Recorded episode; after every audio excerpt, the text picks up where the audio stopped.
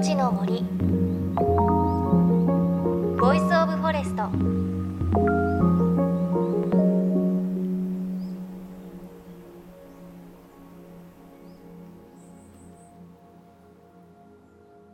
JFN38 局を結んでお送りします。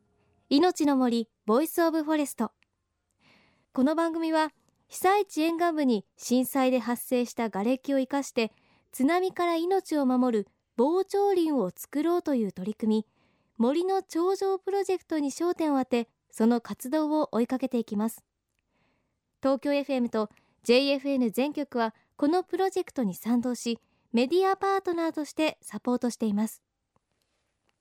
番組前半は財団法人森の頂上プロジェクトの理事長で元内閣総理大臣の細川守弘さん副理事長の宮脇明さんにこのプロジェクトについて詳しく伺っていきます。今日は森づくりの重要なキーワード潜在植生がテーマです。そして後半は森を育てる活動や森の賢人たちの声に耳を傾け自然と共存する生き方を考えていきます。今日は環境保護活動家として里山の再生にも取り組む作家の CW ニコルさんに日本の森に対する思いを伺います。スタジオには森の頂上プロジェクト理事長で元総理の細川守弘さん。そしてプロジェクトの副理事長で国際生態学センター研究所長の宮脇明さんをお迎えしています。おはようございます。おはようございます。よろしくお願いします。よろしくお願いします。さあ被災地をはじめ全国のリスナーからもご意見やご感想をいただいています感銘を受けたという60代の方から東京 FM 宛てにお手紙もいただいています。ではちょっとご紹介させていただきます。パソコンもパーソナルテルも持っていない60代ですのでメール便で少額ですが寄付をさせていただきます。お手数おかけしますが資金の一部にしてください。日本列島の海辺に祈りの森がいつか広がることを夢見ていますといただきました。でお手紙に寄付としてあの1000円を頂戴いたしました。ありがたいですね本当に、うん、ですでにこのプロジェクトは多くの方の賛同が集まっていると聞きますが細川さん皆さんからどんな思いが届いているんでしょうか？あそうですね。あのこの方のようにですね500円1000円あるいはもっと進んでいただく方もたくさんおられますし、はいお手紙いただく方もありますし、えー、まあ少しでも何か自分たちも参加して役に立ちたいという方がやっぱり多いですね。本当に多くの人が賛同してくださると、はい、どんどんプロジェクトも前に進んでいきますよね。ね。えー、さあその被災地沿岸部に瓦礫を使った森の防潮堤を作る森の頂上プロジェクト。この取り組みでは潜在植生というのが重要なキーワードとなっていますこれは宮脇さんが長年提唱し続けているキーワードです。宮脇さん潜在植生は潜在的な植生つまりその土地本来の植生が大切だということでいいんでしょうか？そうです。あの皆さん正しくご理解いただきたいし私は昔、まあ、農家の四男坊で脱草に苦労してたから脱草生態学を学んで最初の学位は論文は脱草生態学です、はい、で私のあのドイツの恩師のチキシェン教授に大事なことはもし人間の影響をストップした時にその土地本来の自然の緑日本もドイツも国土の98%いろんな森だったわけですがその本来の姿を見てそれに応じた土地利用やあるいは森の再生や自然の保護再生をしなきゃいけないと。それから見ると私は脱草を研究している時は脱草以外みんな自然の緑自然の森だと思ってたんです。ところが潜在染色者の概念が分かってみた時にみんな人間によって変えられたり作られた二次的なもんです。で60年現地を日本列島各地調べて結果を言いますとわずか本来の森の領域の0.06%残ってないんですよ。あとみんな人間によって変えられたもんです。やはりこれは本物とは長見するもんであるし本物とは火事にも死にも津波も耐えて生き残るもんです。木を売ればいいんじゃなくしてもちろん経済的な目的や気象的な美化的なもので植えなきゃいけないものもありますけどそれは土地本来のものではないと分かって植えなきゃ自然災害で命をかけて失わなきゃいけなくなる。今潜在自然植生の話があったんですけれどもあのよくこう海辺なんかに行くと松の木が生えているじゃないですか。はいはい、であのちょっとここにあのリスナーさんからのですね質問があるのでちょっとお読みしますが東京湾にも津波が来る心配がありますが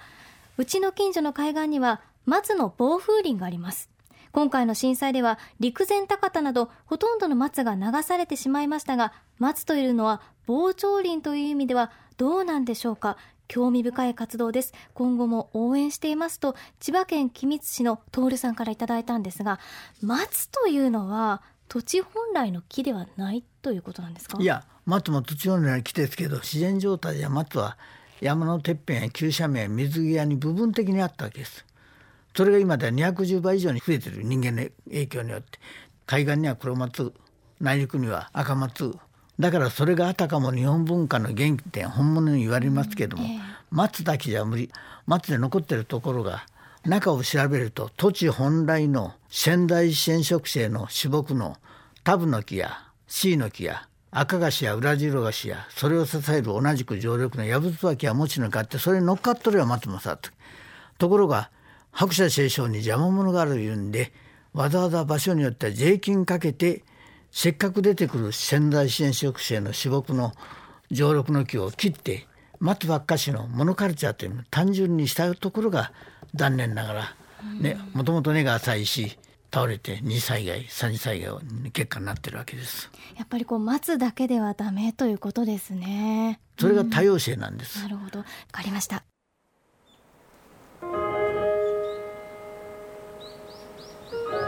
命の森。 Voice of Forest。命の森 Voice of Forest。番組後半のこの時間は各地の環境保護活動や自然とともに生きる森の賢人たちの声Voice of Forest をお届けします。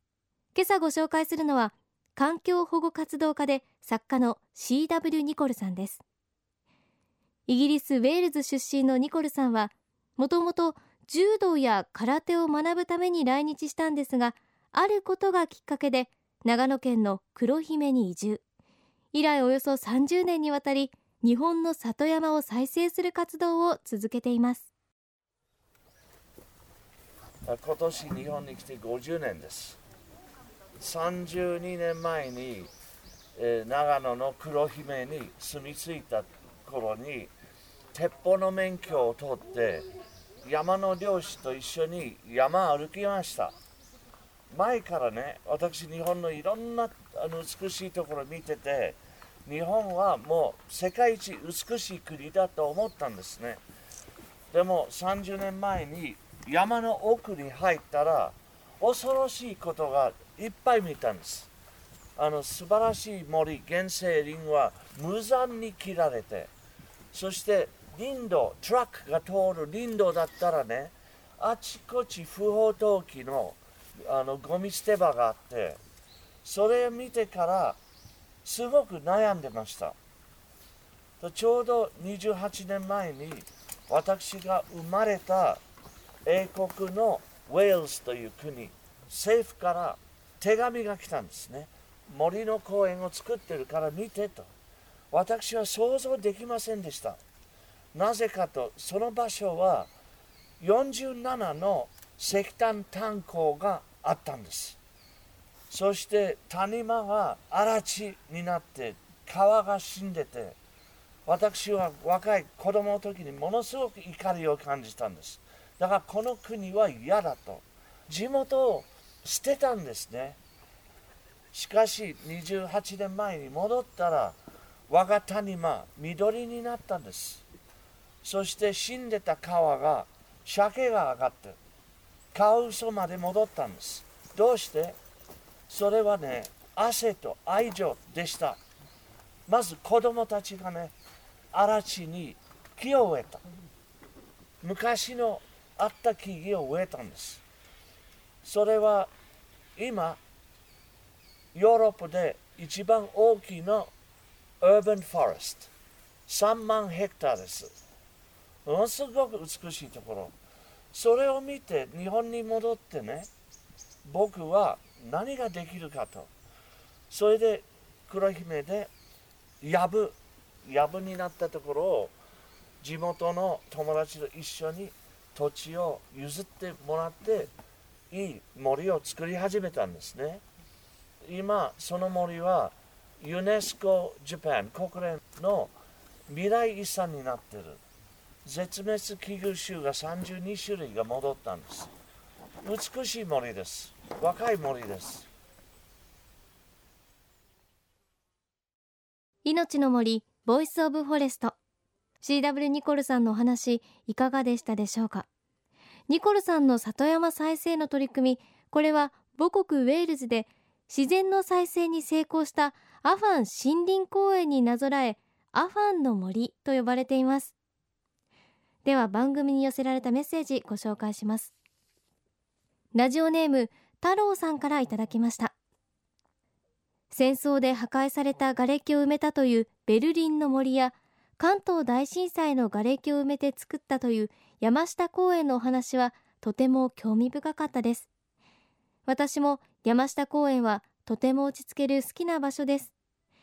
森の頂上も私たちの子孫にとってそのような場所になるといいですねといただきました。